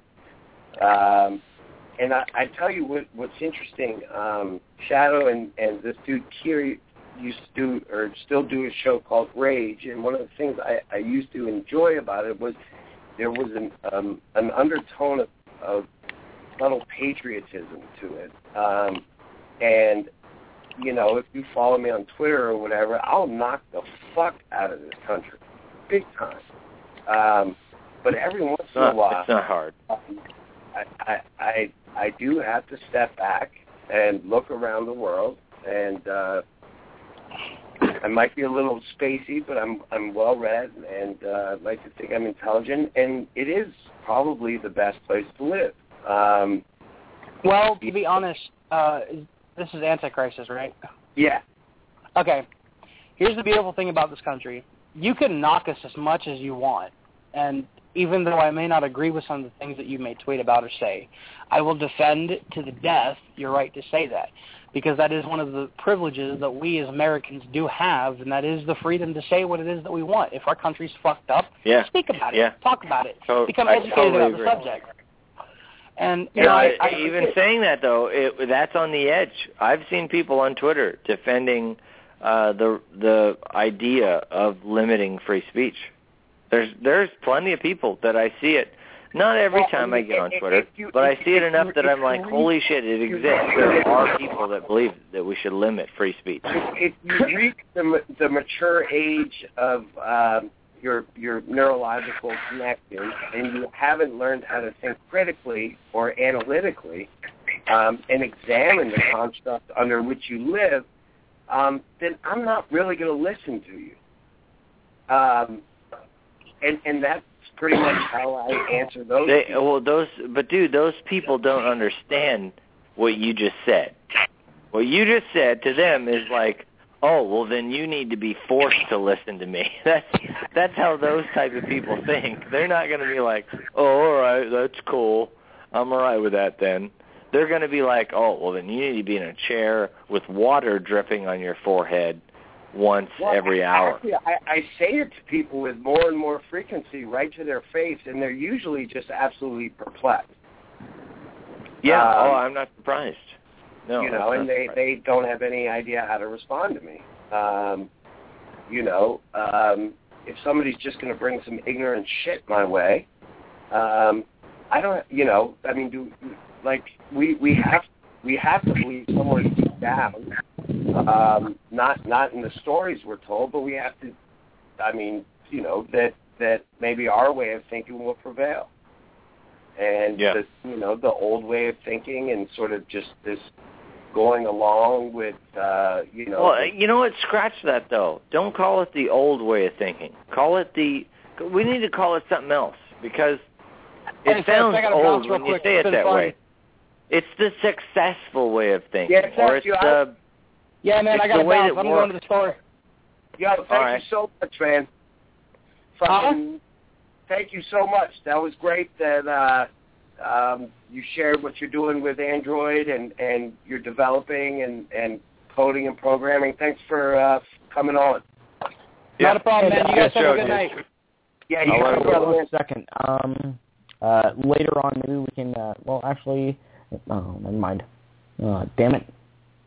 Well, I can probably hit him up on Twitter and get him uh, get through a Skype call, and then I can download uh, the Mint with uh, that make thing. But go on. Oh yeah, yeah. I mean, definitely. I'm a DXS dropped some excellent knowledge on uh, what's going on in uh, on the Android platform. Uh, Yeah, I had nothing to add to this whole show. I was like, this is all shit that I don't know about that I'm learning. I'm I was like learning the whole show. That was it. So I was like, yeah, I got I got nothing to add. I'm I'm listening. you you know how Dalek and I roll. Um, w- we were on before, um, and like I said, like I have followed uh, Shadow for Android information. That's how I got into this whole community. To be quite honest. yeah, And he sounds uh, like a really yeah, smart guy, a really great guy. I mean, if he's working on Linux and all that shit, holy fuck, he's one of the dudes that's you know fighting a good fight. So to speak, in the digital world, he's fighting a good fight. You know. But I mean, I mean, I like you, like all your music is made in the digital world. Like Yeah, that's your yeah, it is. world too, man. It is. It is. It really is. It's it's in a world that the music industry kind of wishes that it didn't exist, but it does, and there's nothing they can do about it because the technology is not that hard. It's not it's not inaccessible. It's so readily accessible that they can't do shit about it. I mean, you're almost as much as a Ludovic as I am, and and you you guys make music across thousands of miles on the internet, and it's fucking. Did you hear what I said on on uh, tonight's show? Yeah, Um, we're we're performing um, live for the first time in years uh, here in Ohio. like simulcast or actually on the same stage.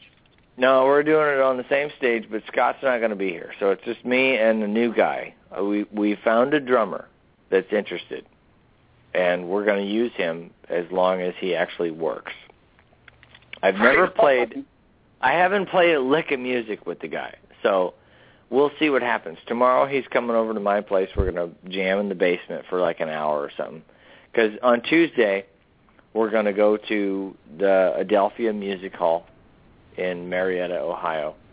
And anybody that wants to show up, show up. It doesn't really matter. Uh, The, on Tuesdays they do open jams. Now it's usually filled with people playing guitar, acoustic guitar, and they cover fucking Oasis about 7,000 times. And I don't understand this. So I think it'll be refreshing to have, you know, hey, it's not a guitar. And not only is it not a guitar up on stage, it's a it's a fucking keyboard player and a drummer and a singer. This is totally different. So, you know, I'm hoping it goes good. We're going to pick some songs to do, at least like 3 songs, and I think I'll try to squeeze in maybe 3 more as like fail safes. So if people are like keep playing, well, then I'll have 3 more to do. Okay, So we'll I'm gonna see how go it out, goes. I'm going to go out on a limb here, and, and you know, um, I- I'm no more than a music fan, um, but as I've told you, like I I have your guys' stuff, you know, in in in my uh, playlist, and and I I hear it regular regularity um, against um, you know other musicians. Um, that So you're I- saying like when you listen to music and, and you're like on shuffle and we pop up, it fits? Is that what you're saying? Yeah, that's exactly what I'm saying. Right? What I feel the same way. To say was, uh, like, are you selling yourself short? Like, playing an open, like you, like your guys' music is cohesive. Um, it's unique. It sounds beautiful. Um, are you uh, like an open mic? Like, Well, here's what you're looking at. Here's what here's yeah, the yeah, truth I of know. the, here's I, the I truth of the situation. The truth of the situation is we haven't had a drummer for years. Okay? The drummer that we did have who was very loyal, he was like moving to Seattle or something and uh, I mean, he was a great guy, but uh, the bass player we had kind of broke up the band because he was an asshole. And I won't say the name or any of that shit because he might be a cool guy now. I don't fucking care. But um, so we lost the drummer, we lost the bass player, and then boom, it was like, well, what do we do? And then I moved to Ohio, and shit started rolling, and I was like, well, what do I do now? And I tried to find musicians, and I couldn't. It was a hard time. And then it flash forward to like I don't know, uh, like six months ago. I was bartending at the Lafayette Hotel here in Marietta, Ohio, and fucking they were they had a blues festival, and this kid comes up to the one of the musicians who was getting a drink from me.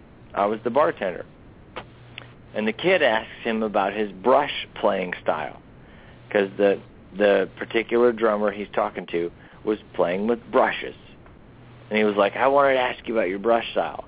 And that perked my ears because I was like, anybody that's serious about drumming that wants to know about how to play with brushes, this is a guy who I'm interested in because Yes, I'm, it's, I'm a not. po- it's a it's a poignant and specific question.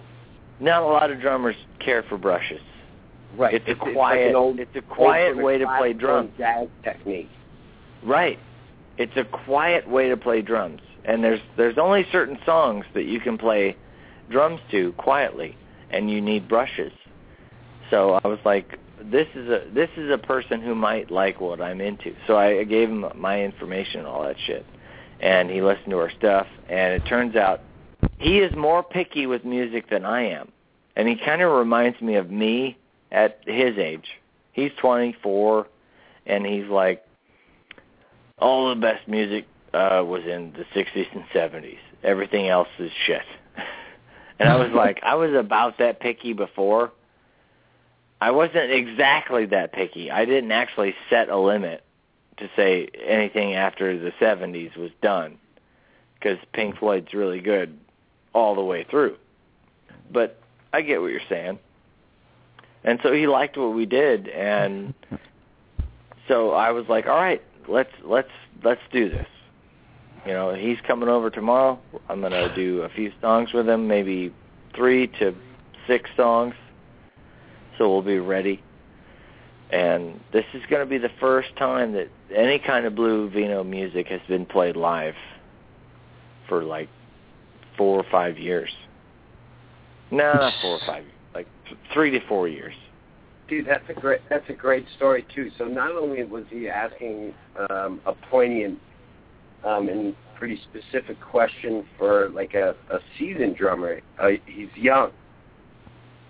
Very young. Yeah, he's going to Marietta College. He's 24. So, like, even more. Oh, right on. For music. Yeah. Music and uh, petroleum sciences. Petroleum science. Really? Huh. Uh, Dude, where I live, there's a lot of fucking oil shit going on. Are, uh, are you ethically comfortable with that? I don't have a choice, dude. I don't I, have a choice. I, say that tongue in cheek, man. You know. no, and I'm, I'm telling you the God's honest truth. I don't have a choice. Yeah. The- if I had my way, if I had my way, then all of the villagers would tear down all of the DuPont plants and shit around here and burn them to the ground forever and they would say, you will get the fuck out of here forever and you will never be here again. Along Right. with uh, whatever else, all the other plastic plants that are around here. But All right, Vino, we have 20 minutes left. We have to delve into this topic. Dalek, indulge me, please. The Georgia Guidestones.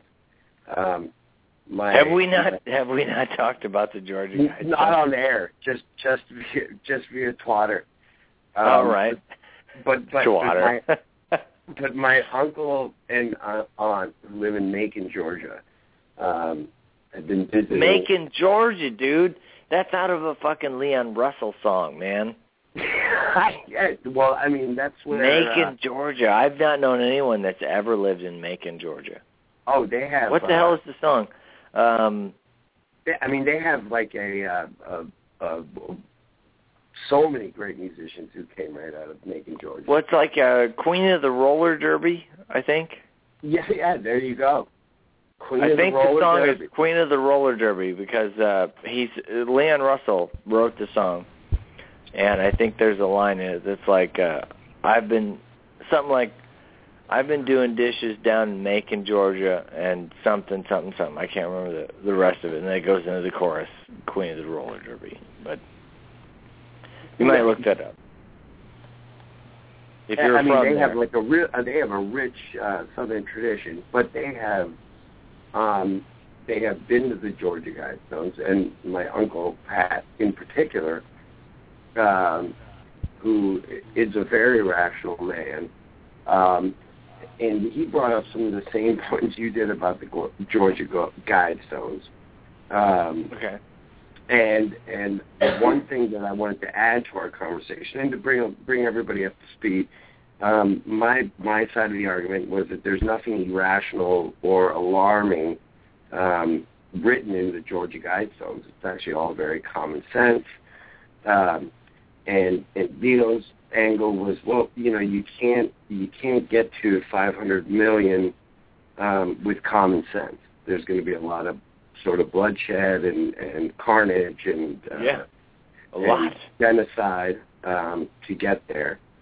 Um, now, my uncle Pat brought in an interesting point that I had never heard was that the local lore, the local legend is um, that that the uh, predicts that are written on the Georgia Guidestones were um, intended to be post-nuclear Holocaust um, of the 80s, Cold War.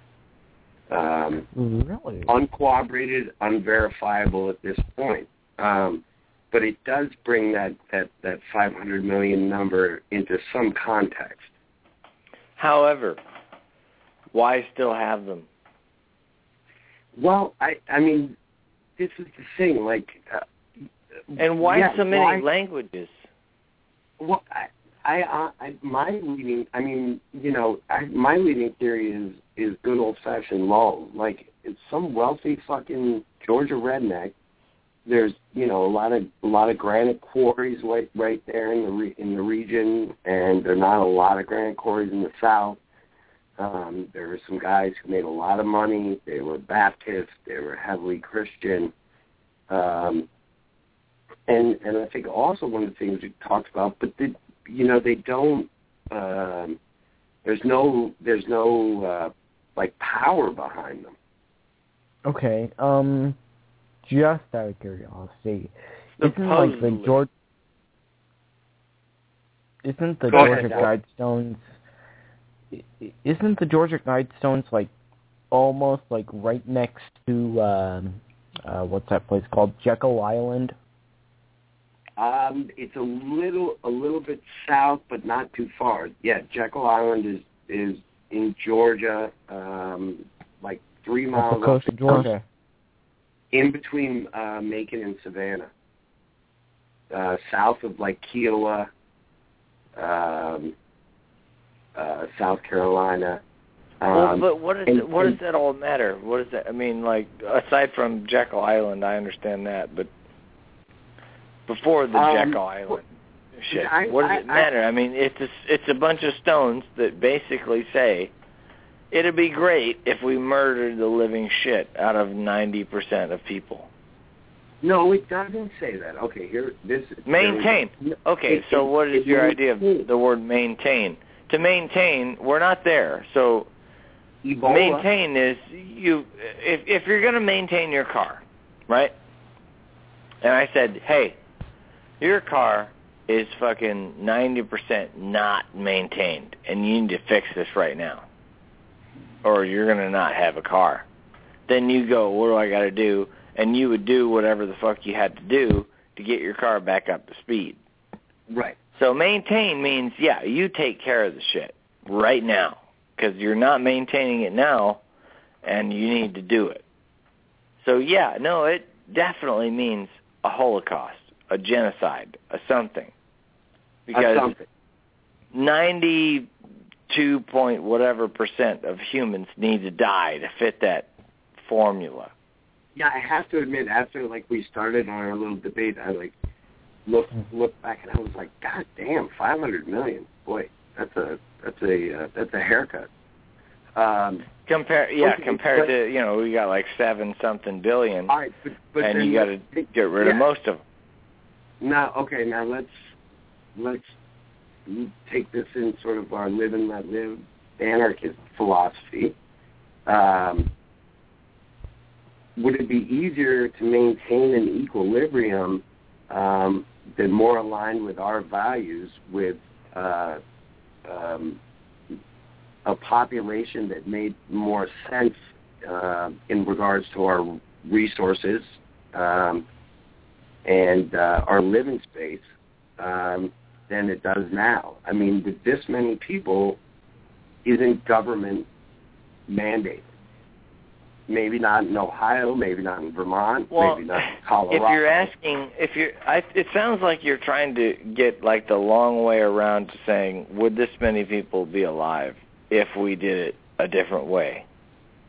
yeah, exactly. I don't think this many people would be alive. I don't. I don't think that we'd have uh, almost eight billion people if we had a lifestyle where there was no government at all.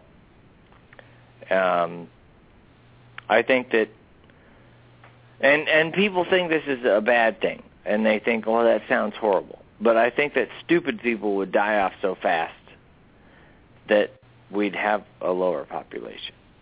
Well, I mean, and, and And- if you just look at demographics and, and the way populations uh, explode, um, wherever there is the most rigid institution, whether it be the Catholic Church, whether it be welfare, whether it be uh, you know some other crazy form of fundamental religion, that's Well, where the same the same goes if you erase if you erase religion. I honestly think the population would go down naturally. If well, you, could just erase erase Catholicism, and the population would would probably be three, four billion. Probably well so. just because just because Catholicism promotes large families. Is that what you're saying? Well, I mean, I think it was just like three or four months ago that they finally said that using a fucking Jimmy was okay, a rubber. Like, Right. Yeah, I mean, they called I mean, it a Jimmy. Is that what they said? Using a yeah, Jimmy, it's all right. Fucking. The Pope got We're we're from like, 1942. Yeah, Yeah. using a Jimmy's all right. He's like, FYI, Jimmys are okay. Go crazy. And and none of the fucking kids of today understood what the fuck they said. Hence, large family. Right. but no, but I mean, Well, I mean, shit, they the tried. Church is is responsible for population explosion in the parts of the world where it's least needed. Now, the, wait, the Catholic Church is weird. The Catholic fucking church is really That's fucking weird. say the least. Now, let me tell you from the perspective of a guy who myself, I have no religion, none at all. I don't I don't care for it. Never did. I read a bunch about what it. about, what about your mom and, And- dad? Well, my mother and father were both Christians. Um, my dad, I guess, was Baptist. I don't know what my mom considers herself, but either way, um, I went to church as a kid, and the whole time I listened and thought it was all bullshit. And to this day, I think it's still bullshit. And I read the Bible, the the New Testament. I have not read the Old Testament, and I know some people are like, "Oh, that's your problem." And I'm like, okay, well then your problem is that you want OSX 10 and you're not okay with OSX 6. What the fuck is wrong with you? You're a faggot and you need to quit. And they're like, what? And I'm like, yeah, exactly. You don't understand the way I think. You're a faggot. But not a faggot like gay. You're a faggot like a bundle of sticks. I think that people are literally a bundle of sticks. So anyone who's like, hey, you can't say faggot, I'm like, no, I'm talking about a bundle of sticks. I think that people are a lot like a bundle of sticks in their head. uh the the cigarette like Brits use it. They're like hey let me get a fag uh, I go I go there a few, because you know sometimes when I'm out of like my internet element and I say that people look at me like oh lord what did you just say? Because it, it slips from time to time you know like in my peer group and they're like oh my god what did you just say? And, Uh, uh, I, I Uh, went rounds with someone the other day on the word nigger, and I have no problem saying the word nigger because, for one, I'm not racist, and two, words are stupid. I'm sorry, but words are a basic human contraption because we're not te- telepathic. and, and We we have words because we suck at communicating. Yeah. Otherwise, we use so we invented guttural- words to be able to be like, oh fuck, I can't tell someone. Can you pick that thing up and give it to me over here? Because shit, I can't tell you how to do that without using some kind of words. So because I- of I- that, when I- words when don't was really in matter. DC Last week, I I I Oh. got to Oh. witness Yeah, I um, a, like a discussion amongst uh, educated think- black guys my age and um, educated black kids Wait internet age, and um, the whole topic was about, and this is how strong stories are. I still don't like to say that word, um, and um, it, what you're saying was the the thesis of like the young people's, um, uh, you know, it wasn't an argument, um, and uh, I, it was interesting because like all these, you know, boundaries that are broken on the internet, like that's like the one hang up that word I I still sort of maintain. Um and it's not What? that I'm intolerant of it, it's just that I don't feel comfortable saying it myself. Right. Um, right. Well, yeah, saying saying nigger sounds horrible, and Yeah. it's weird and, because and I like also have a Pavlovian it's different. Like it it to me, it's the same thing as like um if I were to say I threw a fucking stove at a human and killed them. Well, then you'd be like, "Fuck, dude, you just killed somebody with a stove. You're a murderer. You're a horrible person." But if I just said, um, "This cabinet's a nigger," then the truth is, like, okay, well, so are, am I saying that the cabinet annoys me like a a black person? First off, the truth is no. The word doesn't even fit, and it's bullshit. But what's more important is the fact that words are just an ease of communication. Yes. So I think- what if I think what if I could communicate to a black person that I hated them by calling them something else, but it was effective? Well, then I don't need the word nigger. I need something else that worked. What if I called them something else and it worked and they were pissed and they were fucking like, "Oh, he called me a fucking a cuttlefish Okay, cunt." okay, well, Where he called me a fucking he called me a fucking seahorse cunt. But That's what he called. Did you hear that? He called me a seahorse cunt. That fucker. And then he'd Okay, be all mad and shit white, or If a white person elicited the same, like guttural, visceral reaction from you, would you reach for the same uh, pejorative? The Well, same- here's my question. Why is it that white people don't fucking give a shit what you call us? I mean, Uh, I'm I- na- I'm I'm I'm Native American and I'm white. I'm a mix. I'm not exactly fifty-fifty, but I'm white and Native American. Those are both of the two prominent things in my bloodline. I, And you, know, don't I I exactly don't- see Native Americans eating at a fucking Denny's because there's so many of us and we don't have a lot to bitch about. And people don't ever say like, hey, you know, like nobody bitches about Native Americans because you don't see them in a fucking restaurant. Oh, but I mean, they do. Like, people do bitch about Native Americans. I'm just trying to figure this out because actually the blue thing. Say that, Alex. Uh, not much. I'm just uh, talking to your old mama Alec. Do you want to say hi? Um, Said like th- your your point about words, like it, yeah. it's right on.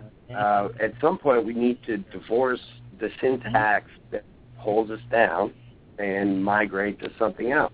Um, and a, you know, a good analogy is a new operating system. Um, and uh, you know, you cannot move past uh, your current state of being with the language that has brought you to that state of being, your linguistics, your syntax, your way of communication.